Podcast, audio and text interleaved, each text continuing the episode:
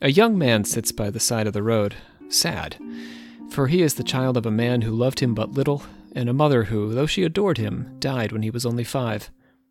A young man sits by the side of the road, depressed, for he is possessed of a genius so sensitive as to require sympathetic treatment, else it eats its own heart. A young man sits by the side of the road, despondent, for he is the reincarnation of an ancient king cursed to wander the earth in search of a daughter not born of Adam who might love him and lift the spell. So begins the wonderful story of Ravalette by African American trance medium turned modern occultist Pascal Beverly Randolph. Today on Occult Confessions, we explore the mysterious novel and still more mysterious life of one of America's first occultists.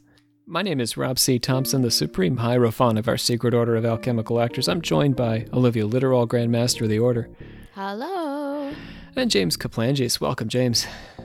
Hello. Uh, you guys ready for Randolph? Yes, sir. Oh, yeah. We're so ready. It's going to be awesome.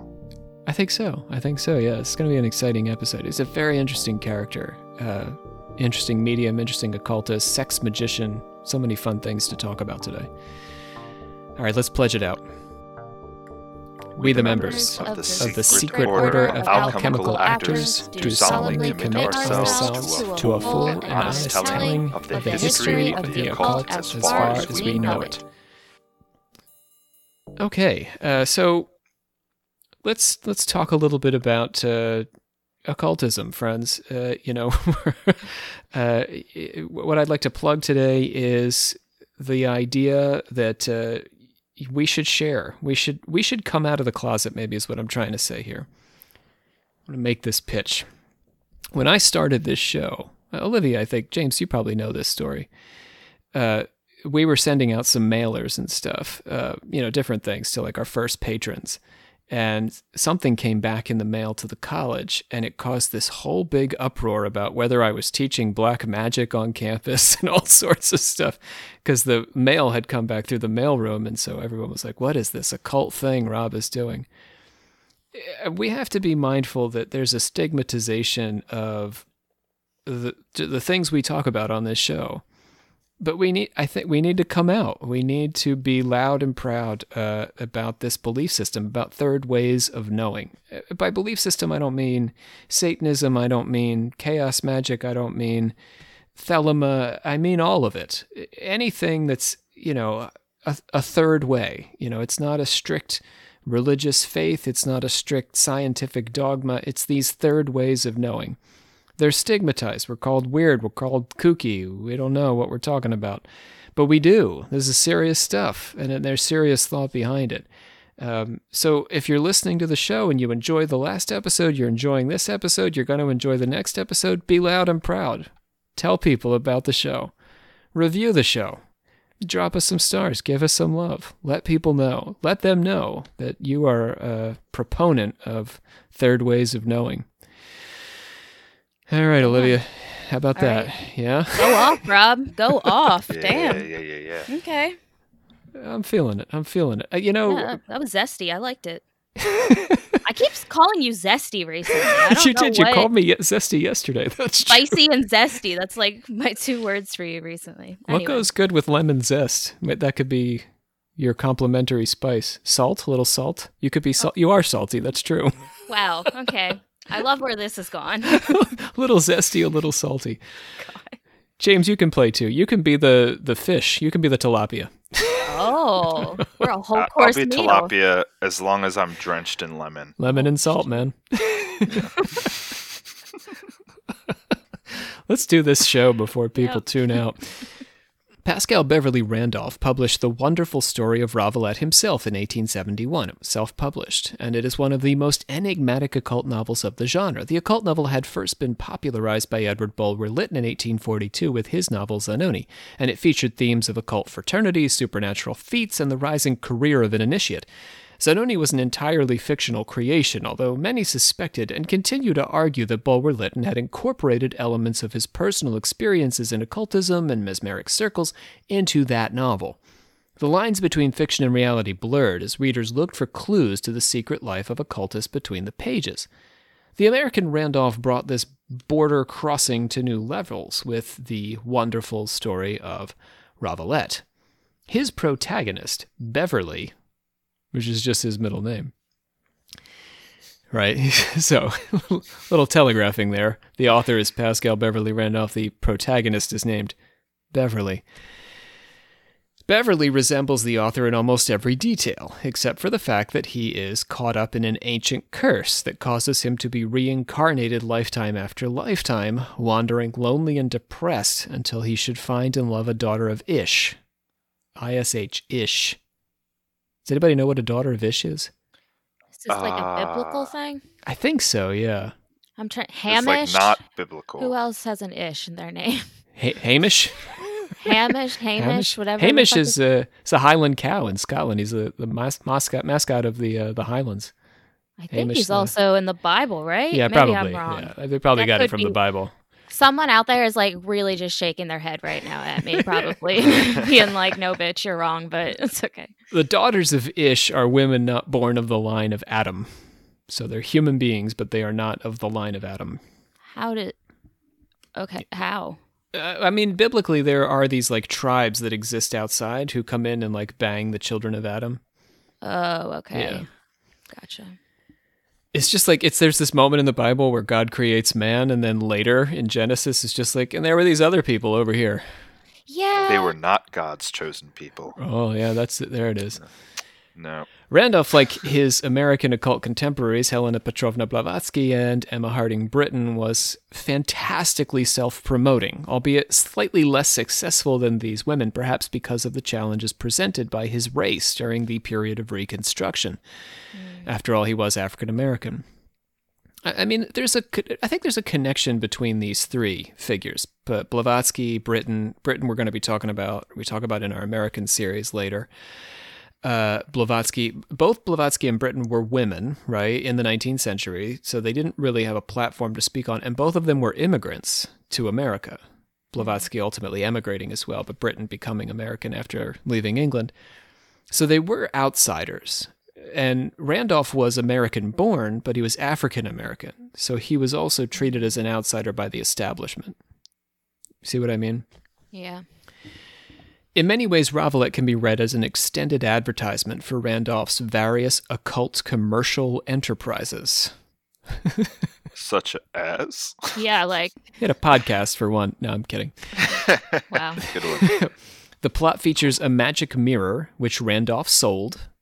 He sold magic mirrors, as well as alchemical elixirs, which he sold, uh, featured in his mail order shop. So he had like a mail order catalog. He was like the occult Sears. That's neat. Yeah. I would love to see one of those. How big are these mirrors? Like, are we talking about like compact mirrors or like hang on your wall mirrors? Like, like, like face mirrors, you know, like uh, that like size. a compact. Oh, not, not exactly like co- a well, y- handheld mirror, Yeah, but not like a full length length mirror. You know what like I mean? Like a beauty mirror. yeah, there you go. Because I was about to say, does he just have all of these mirrors? Because that seems like a dangerous job. I don't know. To like own them and sell to ship them. Yeah, I don't know. Like, does he have them in a like? Where does do they This break bef- a lot? I don't Before know. Before the invention of bubble wrap, I don't have the answers to these questions about how many Yeah, broke yeah, en yeah. route. There's But just weird shit I wonder about. I guess. it's a good question. It's tough to mail a mirror today. Uh, its protagonist uh, is a Rosicrucian. Protagonist of the Ravalette, the story is a Rosicrucian, and uh, in an extended footnote, Randolph encourages readers to write him to request more information about joining one of his Rosicrucian societies that he had created in the U.S. And the theme of the daughter of Ish comes from yet another Randolph text, which uh, is called Pre Adamite Man, which he naturally recommends to the readers of Ravalette should they like to know more on the subject. So he's basically just like plugging stuff all through the book. Yeah. The character, uh, you know, uh, what's his face? Beverly is a Rosicrucian. If you'd like to do, join the Rosicrucian Order, you can write to. And he, he's looking for a daughter of Ish. If you'd like to know more about the daughters of Ish, you can buy my He's building book a on the brand. subject. He is, yeah, he- Yeah. he's an influencer. Social media. He's- he's Wow. Man before his time. way before his time. But uh, Ravalette is also something more than a couple hundred page advertisement. I mean, we, we would hope. We, we wouldn't be doing an episode if it was just that. It's the center of a mysterious puzzle which it presents to his re- to the reader. As Randolph promotes his particular brand of occultism, he also complicates the value and meaning of studying magic insofar as the title character, as well as the antagonist, the magician Ravalette, is the cause of much of the trouble that the poor protagonist Beverly encounters in the novel, and the source of much of what Beverly learns about magical mirrors, secret societies, now chemical elixirs. So, you following me on this? Ravalette is not the protagonist. Although it's the title of the story, it's really the enemy of the protagonist. he's the bad guy. Hmm. But he's also the one that has all the knowledge about this stuff that Randolph sells for a living. Huh. Well, weird. Yeah, it's not Beverly, it's Ravalette. Beverly learns it from Ravalette, but Ravalette's kind of a shady dude. So let's start with the many ways the protagonist of Randolph's novel is exactly like Randolph. Much like Randolph, Beverly, whose name is Randolph's middle name, is intelligent, overly generous, and bad with money. Oh, okay. These are all true things about Pascal Beverly Randolph. Ah. Also, he was a public speaker, letting his soul go forth upon winged words from the rostrum. Randolph was a trance inspired medium who gave performances in much the same way. He would stand up, the spirits would come into his body, he would speak. He had a tawny complexion resembling that of the Arab children of Beirut or Damascus. James, you'll love this. Beirut is spelled B E Y and then root, like the root of a tree. No, we don't spell like that anymore. It's like Baruit now. Beirut. Uh, and was a blend of at least seven distinct strains of blood. In addition to Oh. his complexion, the facial hair matched Randolph's preferred style. He was generally beardless except for a tuft beneath the chin of jet black silky hair and a thin and light mustache. That's exactly how Ba- Randolph looked. And he nearly lost one eye in an accident, just as a side note. Well, shit. Nearly. Nearly. but that eye is fine. Randolph was an early adopter of spiritualism, becoming a trance medium in the 1850s, attributing his ability to his mother's frequent visits as a spirit immediately after her death. So mom Oh, died wow. and then she kept visiting. Randolph found mediumship a bit limiting, though. Spiritualists believe that all supernatural phenomena could be attributed to the spirits of the dead. In Ravalette, the protagonist Beverly identifies seven different types of ghosts. You ready for this? I'm going to do all seven. The first one is an image of oneself, so like an astral spirit. Second one is the phantasmal projections of heated fancy. So, Okay. uh, you know, like those guys. Sex dreams? What does that mean? Kind of, yes. Yeah, like those guys with the pillows in Japan. Ooh, What? yeah. Yeah, like your thought becomes a thing. It's like a tulpa, I guess.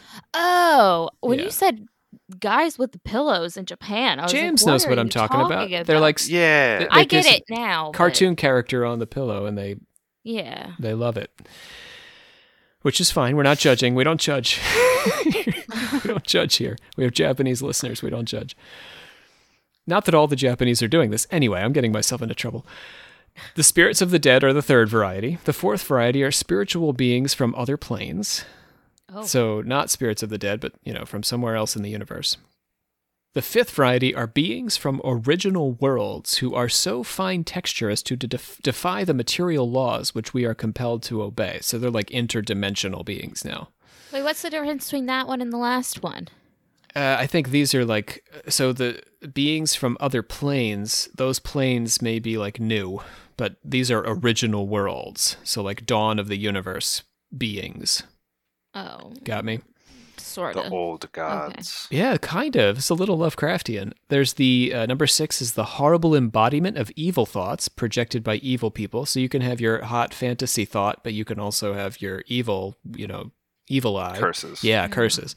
And finally are the good thoughts of good people, which are the lovely out creations of aspiring souls, like this podcast. Yeah.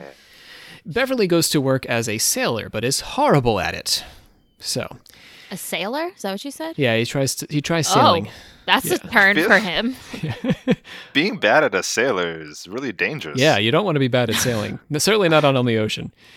Uh, and attempts suicide until a voice from the ether intervenes. The voice's purpose is not only to rescue Beverly, but to instruct and develop his mediumistic skill. At a dinner party, Beverly fell into a deep trance, feeling as though death was gripping him, and the voice returned, saying, Awake, a lesson awaits you. He told me not to fear, but to repose implicit confidence in myself and him, that he would not injure me, but do me good, that his name was Etlavar that his years were ages long, that he was a companion of those who die and live again, and of those who never taste of death. So I, I know listening to this that we're going to get a little mixed up about Beverly and Pascal Beverly Randolph. They sort of overlap. I don't I don't mind that. That's sort of intentional. I think the purpose of, of us covering the fictional story that Randolph told is that you know, we can't prove a lot of this in documentary ways, but I think a lot of what he says about the internal feelings and experiences of the character Beverly actually reflect his life. You know what I mean? Yeah, for sure. Because so much of the character is based on him. So maybe Beverly, you know, had suicidal thoughts when he was younger, trying to find his vocation, and then the voice comes to him. You see what I mean? Right, yeah. The voice identifying itself as Etelavar promised to teach Beverly to make an elixir of life. Uh, also, a Lethian drought to live fully in the present. That's the purpose of a Lethian drought. Ooh, I want one. Makes you live fully in the present. The water of love to become magnetic to the opposite sex. And the stone of the philosophers to transmute substances into gold. And a magic crystal ball. Okay. Those are pretty cool.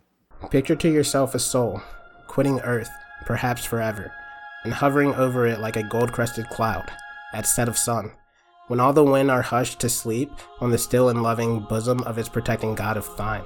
That brings us to the scene we started with Beverly moping by the side of the road. Two American Indians, an older man and a teenage boy, approach along with a teenage girl, adopted and raised by the American Indians, but coming from a place unknown to her.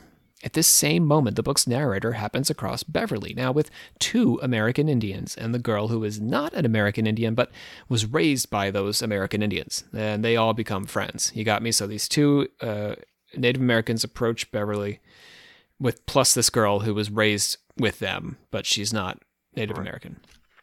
And now they're all buddies by the side of the road, like you do. Yay. Here, Beverly's story sets off on a significant tangent. He leaves the American Indians and the adopted teenage girl behind to go off with the narrator. Now, I mentioned those folks for a reason, so remember them, but we'll come back to them. Okay. Goes off with the narrator. Now, the narrator of the story is not Beverly, separate person. Major character never gets a name.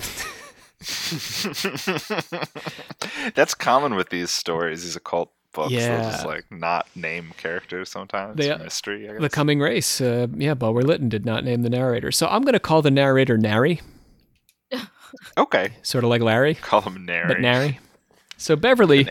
Yeah, but that's not that's not it. I'm just I made that up. So Ber- Beverly decides to school Nary on Rosicrucianism, presumably because Nary is interested in the topic, but yeah, it's unclear. Beverly, it seems, is on a quest, which has prompted him to join the semi secret fraternal order of the Rosicrucians. They're semi secret because of the degree to which Beverly and his creative Randolph give a lot of the secrets away in the pages of Ravalette. Historically, though, the Rosicrucians were super secret. It was impossible to figure out how to join them. Uh, No requests were ever honored to join the Rosicrucians, but here Randolph is like, he's advertising, "Come join the Rosicrucians." Beverly names prominent Rosicrucians he's met uh, in this universe. All of them real people. So Beverly is naming them, Randolph is really naming them, and they're all real. They include Edward Bulwer Lytton of Zanoni Really? and Coming Race fame. Also Hargrave Jennings, who's going to get an episode eventually. Uh, Hargrave Jennings was way into penis worship and vagina worship, genital worship. He had all these theories about them. Uh, and uh, finally, French Emperor Napoleon III. Not the first, but the third. Having made a name for himself as a trance speaker, much like Randolph, Beverly finds himself at the French Emperor's court, where he meets an Italian count who is able to mesmerize 17 people using a mirror. Whoa. 17 people for one mirror? Yeah, the Italian count. So, Okay. new character, the Italian count. Beverly wants to learn the count's power, and the count offers to teach him if he agrees to join the secret order that the count is in, the Rosicrucians, presumably. The Count tells Beverly that self love, emulation, and will are the trinity in unity around which the physical, or sorry, psychical republic revolves. Self love, emulation, and will. Got it? Yes. And by finding the weak link in this trinity, unique to each person, the Count is able to control anyone. So he just figures out if you don't love yourself enough, or you're not good at emulation, or you have a weak will, and then he mesmerizes you. The Scotsman Hume and the head of the Rosicrucian Order in India are particularly skilled and can produce the spectral bodies of phantoms, says the Count. Other prominent members of his order, and the Count demonstrates by producing a crown of spectral fire on Napoleon III. Whoa. Yeah. Beverly is impressed, but he's like, nah, I don't want to join. He's like, what can I do with a crown of fire? It's not. Yeah. It's not practical. It's, it's a completely useless carnival trick there. So the I can entertain children at birthday parties. The Rosicrucians are persistent, though. They send letters, and in one dramatic episode, they pin a letter to his robe as he sleeps, Oh. Reminding him to achieve the goal he'd crossed the ocean from America to accomplish. I'll say here that Pascal Beverly Randolph did go to Europe. The author. So the goal relates to an ancient curse. Beverly tells the story of a poet who solved a riddle. Long ago and far away, a king made it a condition of marrying his daughter that first the suitor must solve a riddle. Does this sound familiar? It's like a classic fairy tale trope. Yeah, I, could, I couldn't couldn't give you a specific example, but yes, it does sound familiar. Well, there's the. Uh, it reminds me of the Greek story of Atalanta. Yep. You had to outrun her, or else you That's would. what I was die. gonna literally say. Yeah. yeah. yeah. but if the suitor guessed wrong, they would be executed. Same same deal. The riddle asks what comes of the sun, but is not the sun. Any ideas? Light? That's a, I don't know. Heat? No, that is the sun. I don't know. Let's let's. Nah. Uh, I, I'll give you. When we look at the sun, we're seeing light that's really old, right? It's true. That's true. And it comes of the sun. It is no longer the sun. It's come off the sun. Uh, The poet learns that there is no difficulty to him that truly wills, and willing himself to solve the pu- puzzle, he gives the king an answer to the riddle. Here you go, James. And the answer is life, light, and love. So you got one part. ah, thirty-three percent. I mean, life, I guess, because the sun is necessary for life on earth. Love, I, I guess that's just pretty. Yeah. The sun loves us? Maybe. The sun is sort of the center of a lot of religions, so in a way, it, we could conceive of it that way. There's- there's sure, it's, logic. it's gonna blow up on us eventually, right? So I mean, all relationships uh, Uh, their, you're right. have their moments. ups and downs. Their yeah. ups and downs. the riddle is solved. The king is impressed. A marriage is arranged, except that an evil vizier whispers in the king's ear that the youth has won by sorcery. That vizier's name is Jafar. Jafar. No, it's, it's, it's not really. I was gonna say, is this Jafar? I mean, kind of. It's very similar. Rather than throwing a, well, I mean, a la- the actual historical, you know, Arabian Night has lots of evil counselors in it, so the character's based on that. Rather than throwing a royal wedding for this poet, the king has him drugged down to the basement where he and the vizier watch as the boy's head is separated from his body. Okay. Yeah. nah. He's about to get to marry the daughter and bang and bang, but no, no, no, no. Not for you. Before he can be executed, though, the poet utters the first half of a curse, binding king and poet and vizier in a millennia of struggle. They become a little like trinity of pain. Okay. Okay. I respect it. Beverly is the reincarnation of the cursed king who must seek out and marry a daughter of Ish in order to lift the curse, going back to what we were talking about at the beginning. Through his many lifetimes, he is tempted to success by the poet, also known as the Stranger, who has come to be a member of a fraternity called the Power of Light. He is also tempted to destruction by the Vizier called Dula Bel, who has become a member of the otherworldly Power of Shadow. So there's these two secret cults who are fighting over the soul of Beverly in incarnation after incarnation through lifetimes. Yeah. This is very cool. I'm into it. I, I whenever I see something like this in stories, I, I'm on board. Yeah, it's pretty badass. The the generational thing. Nari, which is remember my name for the narrator, shares Beverly's take on the Rosicrucians, which is more fraternal than it is supernatural and occulty. They believe that God helps those who help themselves and have adopted the word try as their motto. Just try, Aw. That's kind of nice. isn't it? Yeah. Uh, Beverly himself, Pascal Beverly Randolph, also adopts "try" as his motto. I think there's a skull and crossbones associated with the word "try" in his motto. Oh. Try to sail a boat. try, try to avoid the pirates. Right. They believe that every Rosicrucian is bound to help every other so long as he can do it with a clear conscience. This protects every Rosicrucian want and mitigates sorrow to allow members to become as useful as possible. It's a little socialist order, kind of. Hmm. Members pay an initiation fee with regular dues of a dollar a month. Lodges offer in return lectures, debates, books, scientific papers, models, experiments in all physical sciences, essays on philosophy, etc. That's a pretty good deal compared to like Scientology. It- Or like university. That's true. it's- Versus a degree. It's a com- it- so Beverly says it's a combination of a mutual protection society and a school of men. He says it will be seen that there is nothing magical here, yet I do not doubt the members could tell strange stories if they chose. They're still on the men thing. Uh, Men and women.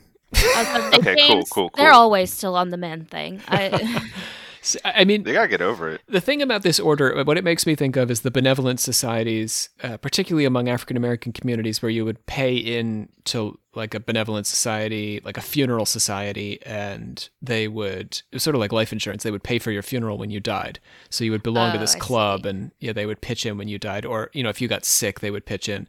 So it's a combination of that with sort of like the Theosophical Society in my mind. You know, traditionally, the point of the Theosophical Society was to study, uh, you know, things, magic, science, philosophy. Mhm. After joining the Rosicrucians, Beverly is visited by a strange little old man named Miakus, who can materialize and vanish from the room at will. He sounds Greek He does, doesn't he? Miakus. since he can materialize and vanish from the room at will. Not because of the name. Miakus promises the secret of everlasting life to Beverly, also a very Greek thing to do. Constantly, the Greeks are approaching you and saying, Hey, can I help you live forever? Eat this Kalamata olive, you'll live forever. Oh my god. Only it was that simple. Little pepperoncini. Beverly begins to experiment with protozone. Protozone. So Miakus inspires him. After Beverly causes an explosion heating up this substance, Miakus returns to save him from blowing himself up and promises to help in his alchemical experiments from then on. He's like, I can't leave you alone, man. Hmm. Miakus warns against the use of belladonna, hashish, opium, and many other vegetable preparations that might be named because they expand the soul, but they also damn it! Exclamation point.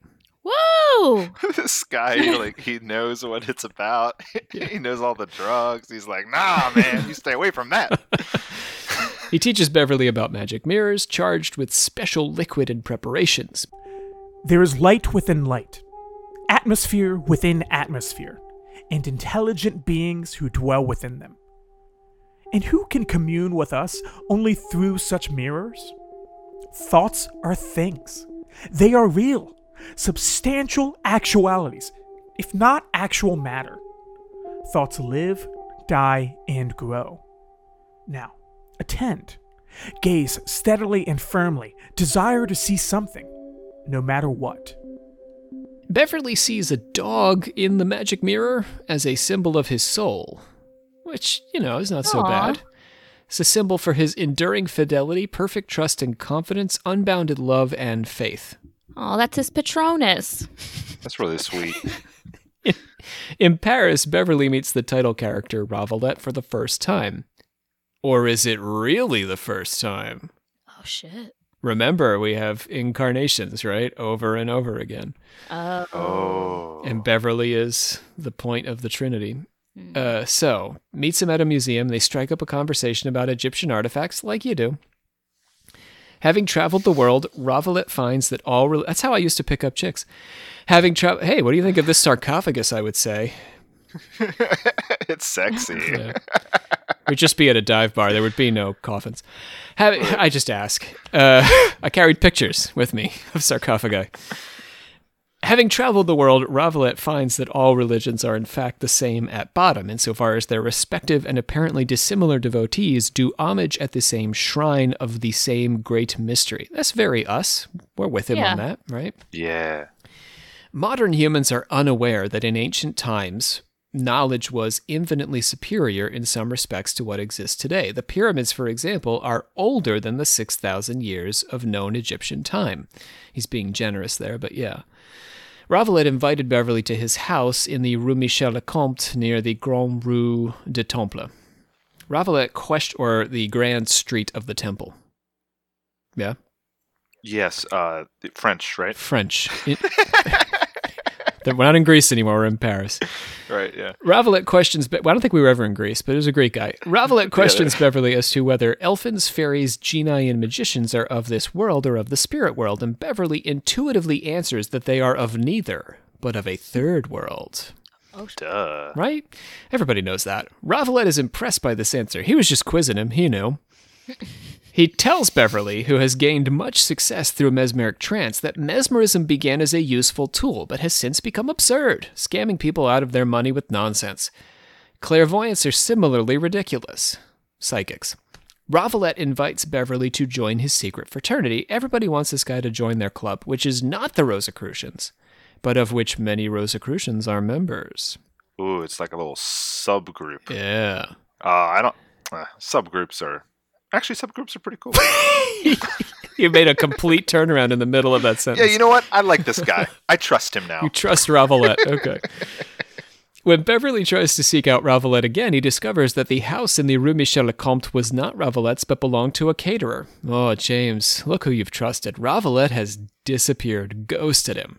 A caterer, like a food, like what do you mean a caterer? Yeah, just a caterer, is a guy in a bow tie. Okay, that's what I thought you meant.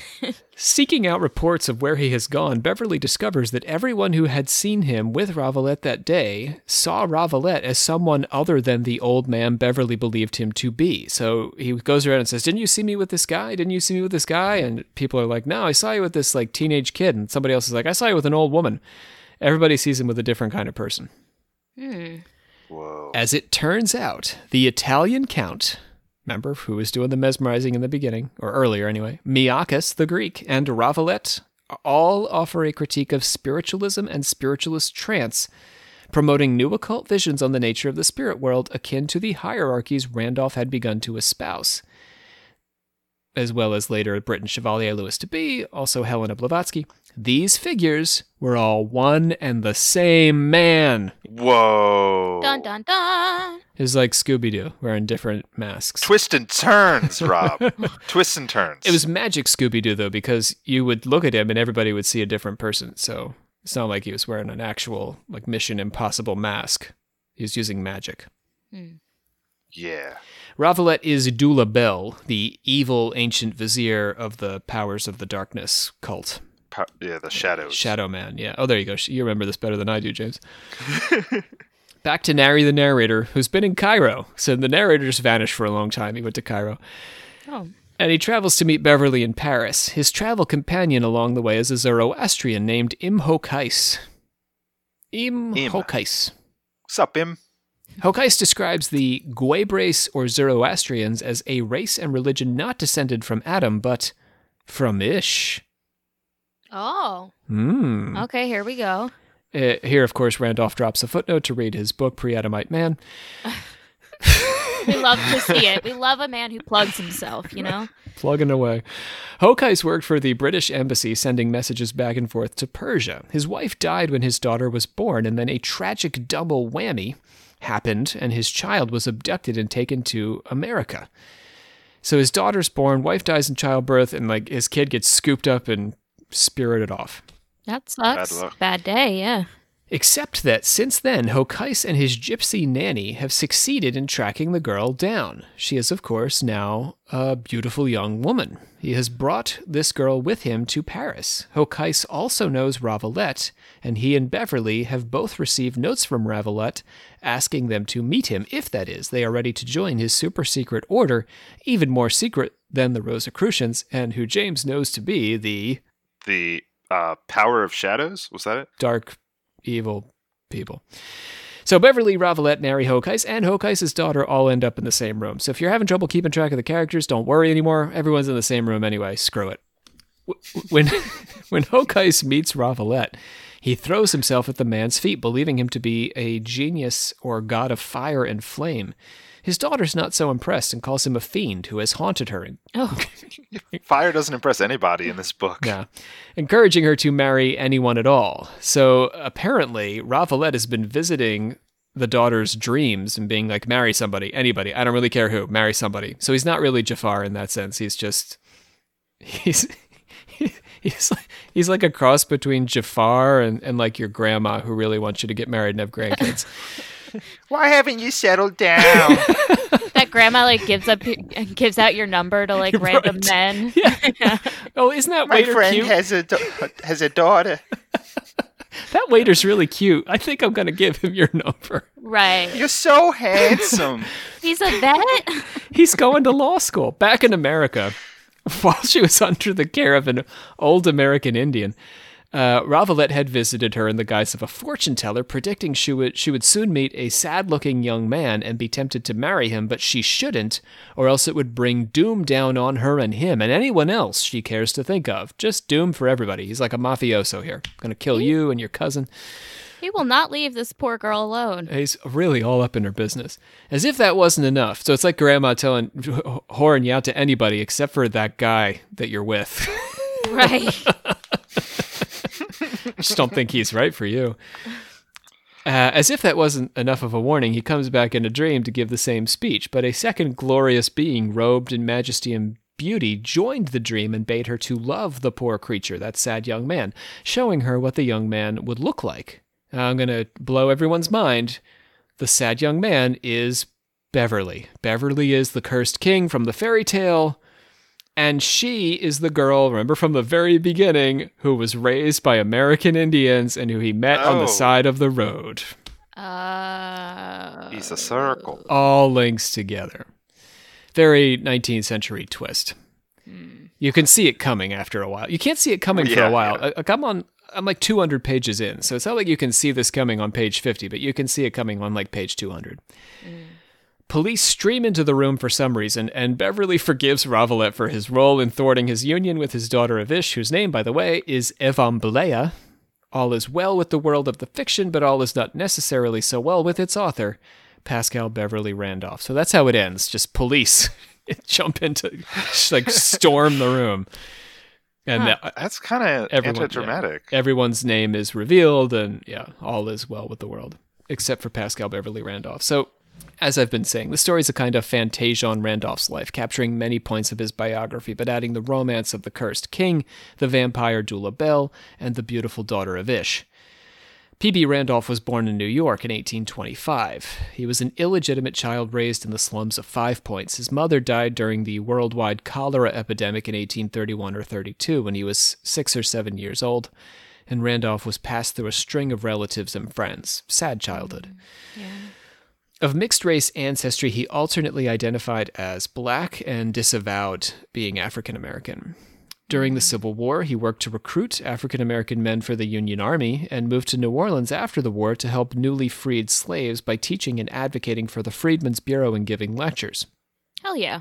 Yeah, so uh, i- i- although he, he had a, a mixed, I guess, relationship with his race, ultimately he, he did go out of his way to participate, Yeah. I guess, in the community. I mean, how how could he not like Yeah. at that time? You know. He called himself a doctor, concentrating specifically on sexual disorders, which he attributed to a depletion in vital forces or fluids, often caused by masturbation and lack of proper excitation in both male and female partners during sex. So a little push and pull there.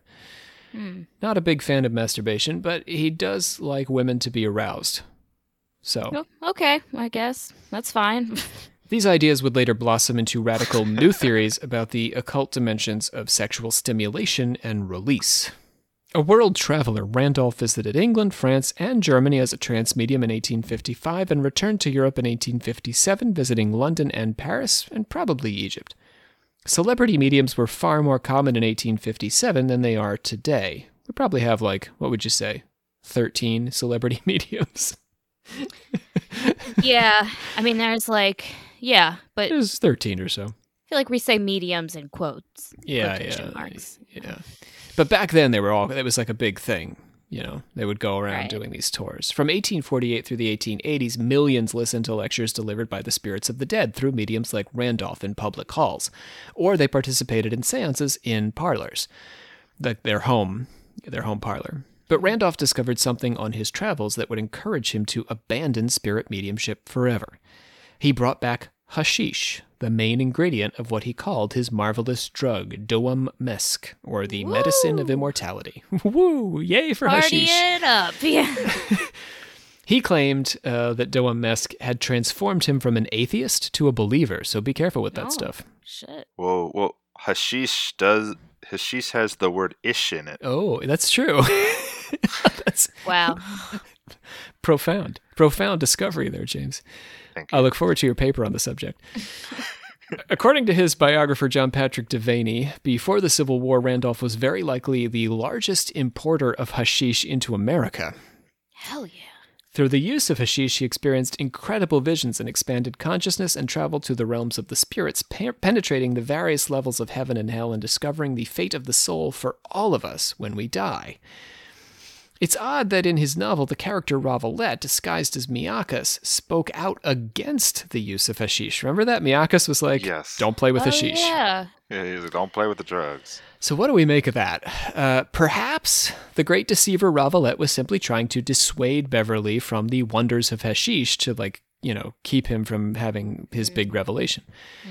But he also taught Beverly about magic mirrors, and Randolph liked to experiment with crystals and magic mirrors. All our witches out there can identify her. I know that's right. Yeah, collecting those crystals. In the mirrors, visions of occult beings and realities were revealed to him. The art of creating a magic mirror involved sexual fluid. So I think I was a little bit more, uh, uh, what, what do you want to say? Euphemistic before about the fluids. They were, uh, it's, it's sexual fluids. So he's making these magic mirrors with his own.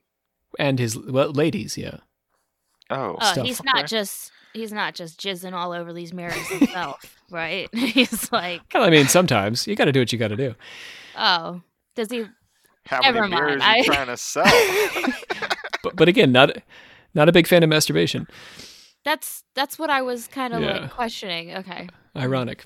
Randolph believed that sex generated excess magnetism, which could then consecrate and empower a mirror as an aid to achieve magical visions. So remember, he believes that the sexual fluids have vitality and vital energy. So that's why they give the mirror power. And that's also why you don't want to just, you know, go spilling it everywhere. Mm-hmm. Miakas didn't go into these details in the book. Beverly says that Ravalette's teachings on the magic mirror were one reason he chose to forgive the ancient deceiver. Probably Randolph was more ambivalent about hashish. After all, drugs can have serious drawbacks, even for occultists like Aleister Crowley, uh, who Yeah. yeah, ended up yeah pretty seriously burnt by his drug use. Magic mirrors, on the other hand, are far less damaging to the organism. What's the harm? While his career started over for While his career started over a decade after America's first spiritualist mediums, Randolph was arguably the first medium to come up with a practice devoted to achieving direct personal control over supernatural forces. Up until Randolph, mediums were passive and functioned at the whim of the spirits. Randolph had a difficult time controlling the method and means of his spirit trances and would frequently drop into trance during conversations, also in private meetings and at parties. Can you imagine that? Yeah, I think I've seen that. It's a, it's a bummer It's a bummer. at parties. It's a bummer when you're talking to a guy and he drops into a trance in the middle of the party, yeah.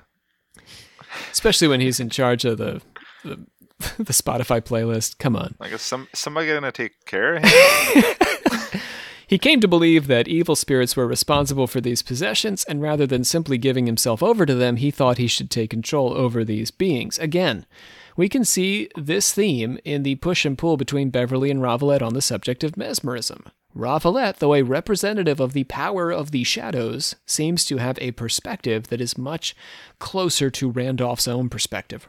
The majority of spiritual mediums are men and women who are sensitive, lonely, bereft, and forsaken, failing to find sympathy on earth amidst their fellows, who are thus preyed by the vampires from both eternity and time.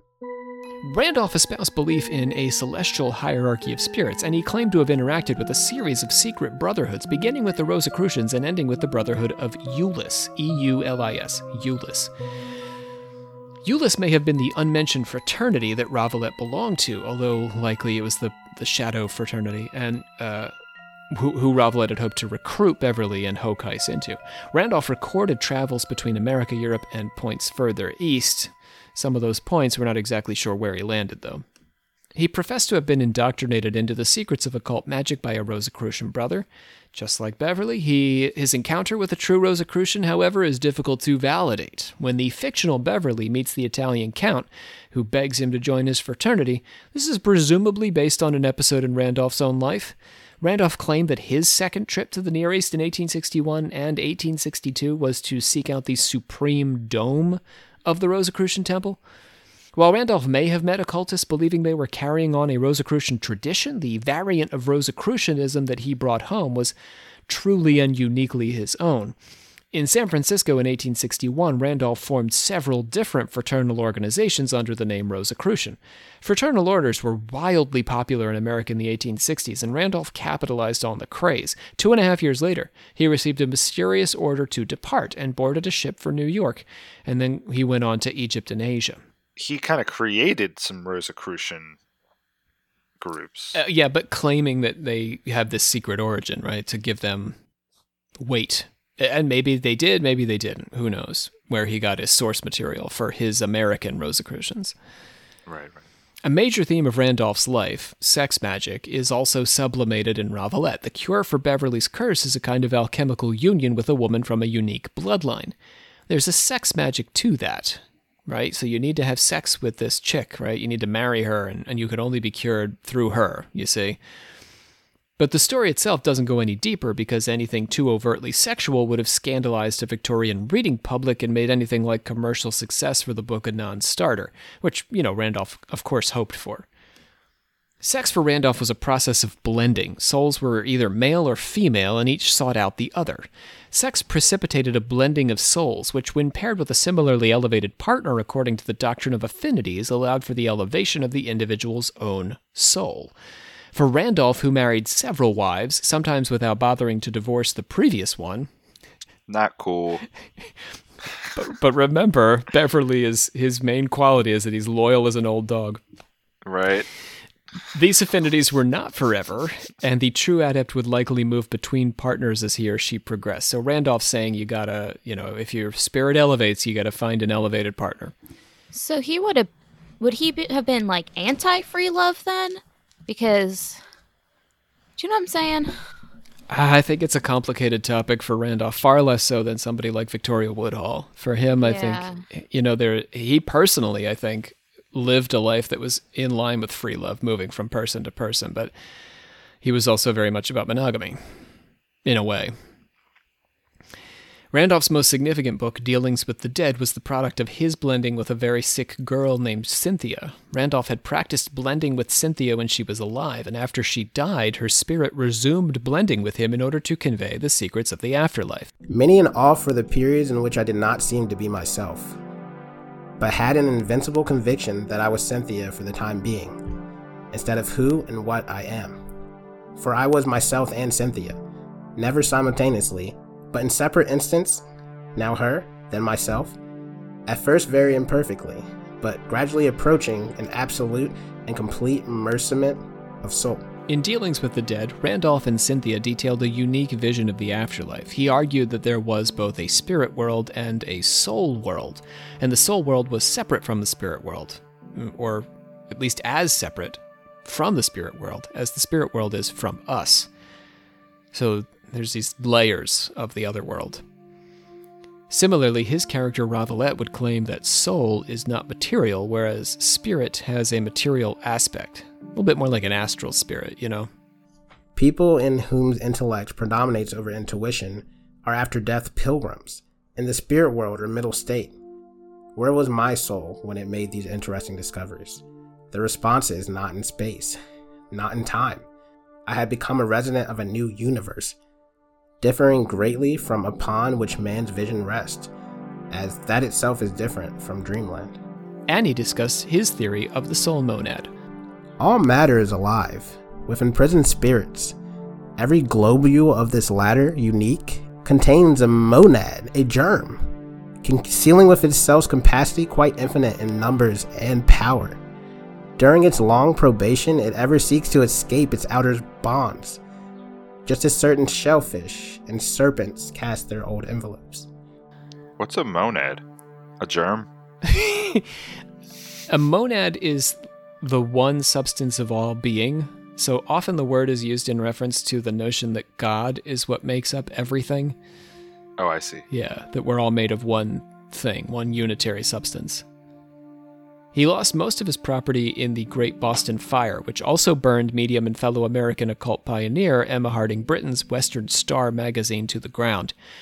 And he suffered a serious injury, partially paralyzing his left side when he fell 25 feet walking along some railroad tracks. Oh my god. Interesting the note about the eye, right, in Ravalette. Nearly lost it. Desperate for cash, he began publishing tracks he had formerly only communicated through a personal letter and offered to sell a one half stake in his whole life's work for $13,500. Dang! I mean, that would have gotten you through the rest of your life back then, right? Pretty much. I think he was looking to retire in a way or to move on to other things. All right. In 1873 or 1874, he made one last trip to Europe and points further east. The Mysteries of Eulis, Randolph's final work, was the product of this trip. Inspired by members of a Muslim sect devoted in part to the use of hashish for sex uh, and spiritual development, this book was, according to Deveney, Randolph's ultimate and finest exposition of the sexual mysteries of the universe. The Mysteries of Eulis served as a guidebook for Randolph's final fraternal order, the Brotherhood of Eulis. Randolph established the Brotherhood in Nashville in 1874. What a place for it. It only lasted three months, and he returned to California, where he prospected for gold and silver and reestablished his original Rosicrucian order, teaching about uses of the magic mirror and the full power of sexual magic to his initiates. Perhaps Eulis is what he had in mind with Ravalette, who claimed to belong to a fraternity which included Rosicrucians but was not Rosicrucian, or Eulis may have been the power of light that the legendary stranger belonged to. Unlike his fantasy hero Beverly, Randolph's story did not have anything like a wonderful, happy conclusion. On the 29th of July, 1875, now in Toledo, Randolph had been quarreling with his wife. He called on a neighbor to get her for him, but the neighbor told him his wife wasn't at home. He promised the neighbor that he would be dead in two hours and asked her to bear witness that all of his property should be given to his son. Then, in broad daylight on a neighborhood street in Toledo, Paschal Beverly Randolph shot himself. The newspaper report of the incident implied that he may have been drinking at the time and was apparently very jealous of his wife, Kate, possibly cheating with another man. Occultists speculated that Helena Petrovna Blavatsky had belonged to the same secret Asian brotherhood as Randolph and harbored ill will toward him. After all, both had studied in Egypt. According to this theory, in his final moments, Randolph had attempted to shoot a bullet that through occult means would transpose itself through space to lodge in Blavatsky's heart. But at the last second, Blavatsky got the best of him, and he ended up shooting himself in the forehead. That's Paschal Beverly Randolph. Wow. Yeah, that's a pretty crazy ending. Yeah, it's a tragic story. Yeah. Quite a guy, quite a character. Really remarkable. Did a figure. lot of stuff. Yeah, yeah. Well, I mean, what most impresses you about him? Uh, probably the uh, the sex magician stuff. that that I haven't seen anything like that. It's pretty. That's pretty amazing. Um, but also, I mean, his his novel is is probably his crowning achievement. I think the novel's pretty cool. I don't know if Randolph would have thought of that as his crowning achievement, but um, I, I think it, you know, for our purposes today, it's, it really is a key onto him, you know, the internal workings of his mind, you know? Yeah. I bet it was really fun for him to do the Rosicrucian thing in California. I bet that was his favorite. He was I had to obsessed. Yeah, obsessed with creating these communities of occultists. So are we, in a way, although we're doing it on the internet. Yeah. Hey, Norway. hey, Norway. What's up? What's up, Seattle? uh, yeah, you know, gathering people together with a common purpose. He just continually kept doing that in various aspects of his career. I mean, I don't want to lionize him too much. He was a complicated guy. There are a lot of contradictions in his story, uh, and a lot of sadness and tragedy in his story. Uh, but generally, a, a really interesting figure who I think a lot of folks just don't know about. He's worth knowing more about. For sure. Especially like I don't even just for black history like purposes. Like he's such an influential figure. Like it's insane that I don't I never heard his name before you. Like, you know. I, I think that's true, Olivia. But uh, there are when we think about occultism, we often think about it as this European white thing. Yeah, it's like really white. Well, especially now, I think too. It's a complete misnomer. Yeah. There's such a, tr- you know, it- and that this comes down to our definition of occultism. If we think about occultism as this Western thing, fine, to a certain extent. Eh, Randolph is a Western occultist, don't get me wrong, but, you know, I would like to incorporate into this sort of third ways of knowing the tribal magical traditions and indigenous traditions of American and African and Australian, you know, people around the world. Uh, magic is not a white thing. right. you know? Exactly. Yeah. All right. Well, I guess we'll get off our soapbox. James, do you have anything to say while we're on the soapbox? You want to hop up there, or are you good? No, I, was- I mean, I was just thinking, you know, like, uh, it's a human thing, you know. And Paschal Beverly Randolph is an amazingly interesting human. Yeah. You know, um, I think everybody should should learn about him at least a little bit, or at least uh, know what he went through. Here's the cool thing. Now they have. Yeah, we what a just cool did that. Olivia, bring us on home. I hereby adjourn and declare closed this meeting, the Secret Order of Alchemical Actors, till such a time as we get together and do it again. Our voice today came from Courtney Lang playing the role of Paschal Beverly Randolph. We had one more little voice in there. We had Luke Kinnaman playing uh, our Greek, Miakas, who was also French and sundry other things. Joining me at the mic uh, was Olivia Litteral, Grand Master of the Order, It's been real. and James Kaplangis. It's been phenomenal. Phenomenal. What a day. Okay. Take that, Olivia. Hmm. Yep. No. Thanks for listening, and uh, join us next time here on Occult Confessions. Bye. Bye bye.